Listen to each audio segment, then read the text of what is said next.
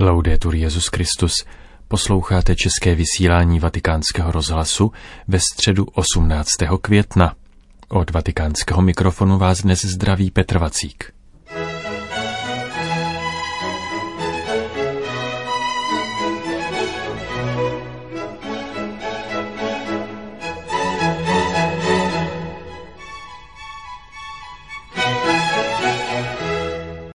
Dnešní generální audience se konala na svatopetrském náměstí.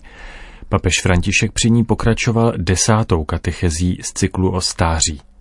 Uvedlo ji čtení ze závěrečné kapitoly knihy Job, které popisuje požehnání, jež se Jobovi nakonec dostává, četná stáda, potomstvo a dlouhověký život.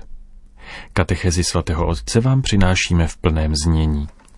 Cari fratelli e sorelle. Dobrý den, drazí bratři a sestry. Biblický úryvek, který jsme vyslechli, uzavírá knihu Job, která patří k vrcholům světové literatury.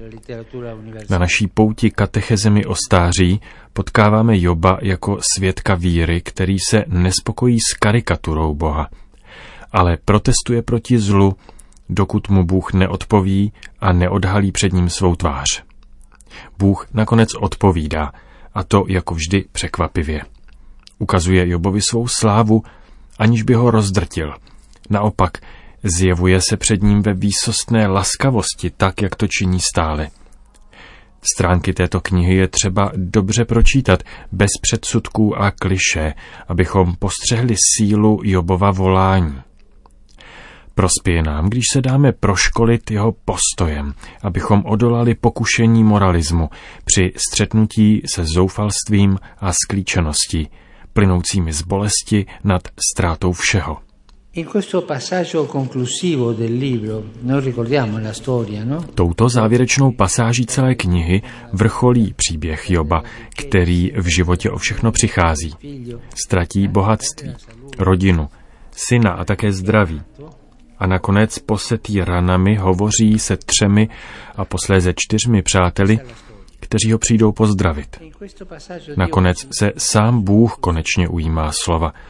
Onen Jobův dialog s jeho přáteli byl totiž jakousi cestou ke chvíli, kdy se Bůh vysloví. A chválí Joba, protože pochopil tajemství boží něhy, ukryté v jeho mlčení.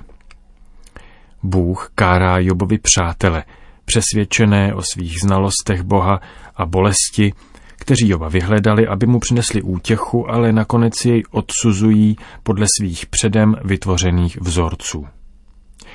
Kéž nás Bůh uchrání takového pokryteckého a domýšlivého pietismu, oné moralistické religiozity založené na příkazech, která nás přivádí k nadutosti a farizejskému pokrytectví.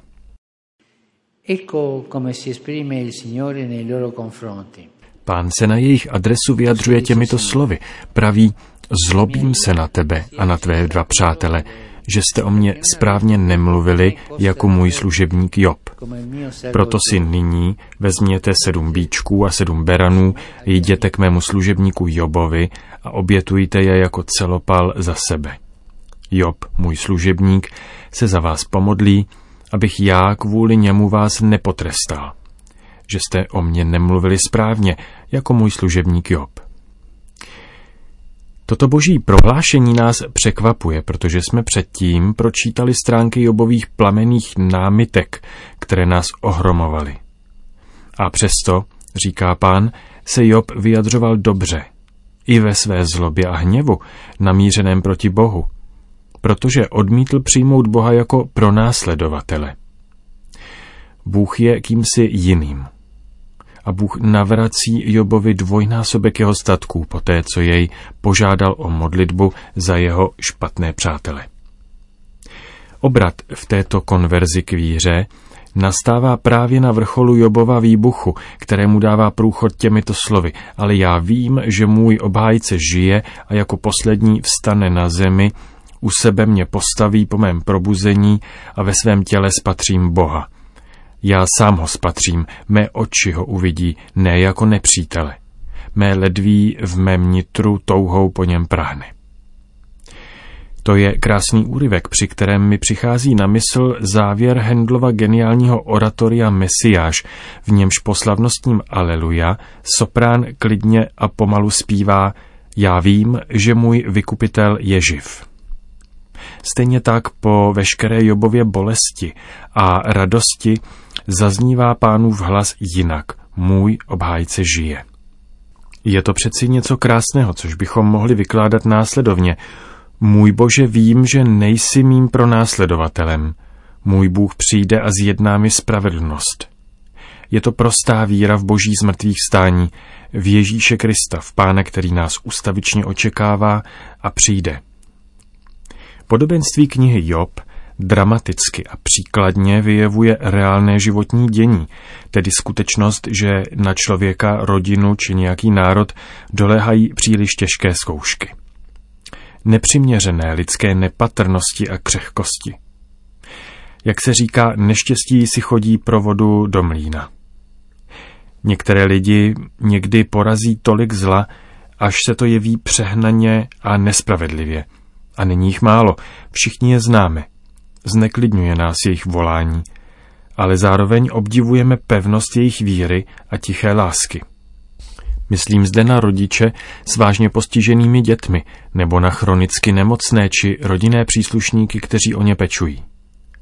Tyto situace mnohdy zhoršuje nedostatek ekonomických prostředků.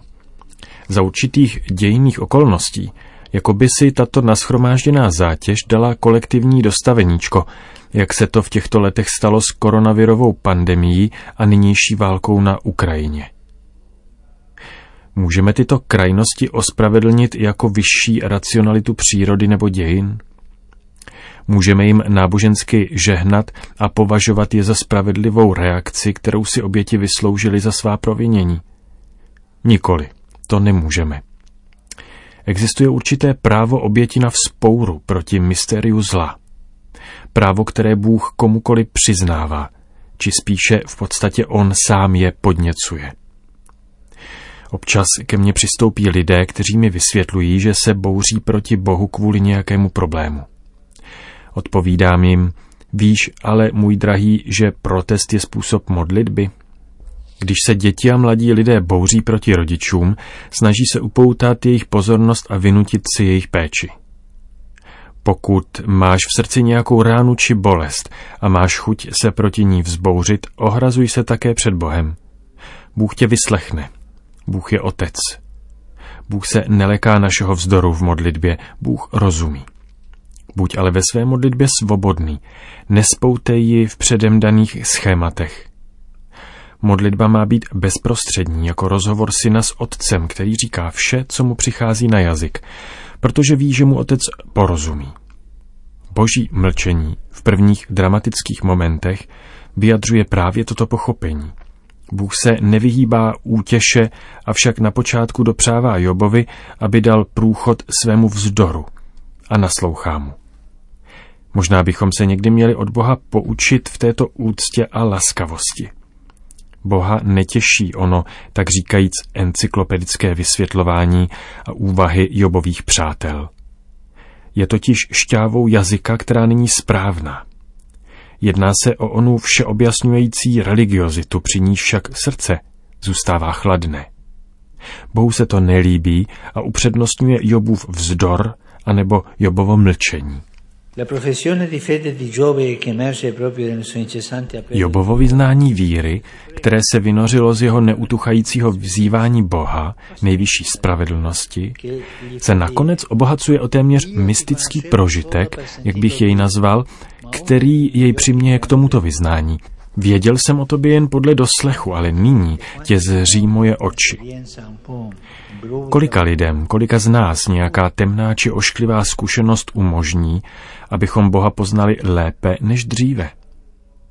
A stejně jako Job můžeme vyslovit, znal jsem tě jenom z doslechu, ale nyní jsem tě spatřil, protože jsem se s tebou setkal. Toto svědectví je mimořádně věrohodné tehdy, když k němu dospějeme ve stáří s jeho postupným chřadnutím a ztrátou. Staří lidé lecos v životě zakusili a také si všimli lichosti lidských příslibů. mužové zákona, vědy a dokonce i náboženství, kteří zaměňují pronásledovatele s obětí a přikládají oběti plnou odpovědnost za její bolest, se mílí. Staří lidé, kteří si najdou cestu k tomuto svědectví, jež dokáže přeměnit roztrpčení ze ztráty houževnatosti v očekávání božího příslibu, jsou nenahraditelným přínosem ve společenství, které se potýká s přemírou zla. Zrak věřících, který se upírá k ukřižovanému, se naučí právě tomuto postoji. Kéž bychom se mu mohli naučit také od mnoha prarodičů a seniorů, kteří jako Maria připojují svou leckdy trýznivou modlitbu ke zvolání Božího syna na kříži, jenž se odevzdává Otci. Pohleďme na stařenky a starce s láskou a věnujme pozornost jejich osobní zkušenosti. Mnoho v životě vytrpěli, mnohé se naučili, mnohým si prošli, ale nakonec dospívají k onomu, řekl bych, téměř mystickému pokoji. Pokoji ze shledání s Bohem, v němž mohou vyslovit, věděl jsem o tobě jen podle doslechu, ale nyní tě zří moje oči. Tito staří lidé se podobají onomu pokoji ukřižovaného, který se svěřuje Otci. Tolik papež František při dnešní katechezi během generální audience.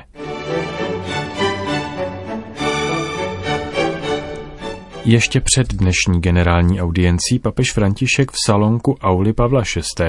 přijal členy združení nazvaného Duchovní rodina Charles de Foucault. Tato asociace, založená v 50. letech minulého století, propojuje skupiny, kongregace a fraternity, které se inspirují spiritualitou právě kanonizovaného bratra Karla. Dnes se k ní hlásí více než 13 tisíc lidí po celém světě. Papež při setkání označil Charlesa de Foucault za proroka naší doby, který osvětlil podstatu a univerzalitu víry na dvou prostých slovech, jež vše vystihují. Jezus, Caritas. Papež jim řekl, také vám přeji, abyste si jako bratr Karel nadále představovali Ježíše, jak kráčí mezi lidmi, vykonává namáhavou práci, prožívá rodinnou a městskou každodennost, jak pána těší, když jej následujeme po cestě nepatrnosti, pokory a sdílení s chudými lidmi. Také jako církev se potřebujeme vrátit k tomu podstatnému a nebloudit v podružnostech kvůli rizikům, že ztratíme ze zřetele prostou čirost Evangelia. Co se týče univerzality, nový světec Charles de Foucault prožíval své křesťanství jako bratr všech, počínaje těmi nejmenšími – Papež řekl, papež řekl svým hostům, jeho cílem nebylo druhé obracet, ale prožívat zdarma darovanou boží lásku tím, že uskutečňoval apoštolát dobra. Na závěr papež poděkoval svatému Charlesi de Foucault za spiritualitu, jež mu velmi prospěla, když studoval teologii v čase dozrávání, ale také v čase krize. Řekl jim, Opakovaně jsem četl jeho spisy, které mi pomohly překonat krizi a vydat se cestou prostšího, méně pelagiánského křesťanství bližšího pánu. Vyznal papež při dnešním setkání s duchovní rodinou Charlesa de Foucault. Končíme české vysílání vatikánského rozhlasu. Laudetur Jezus Christus.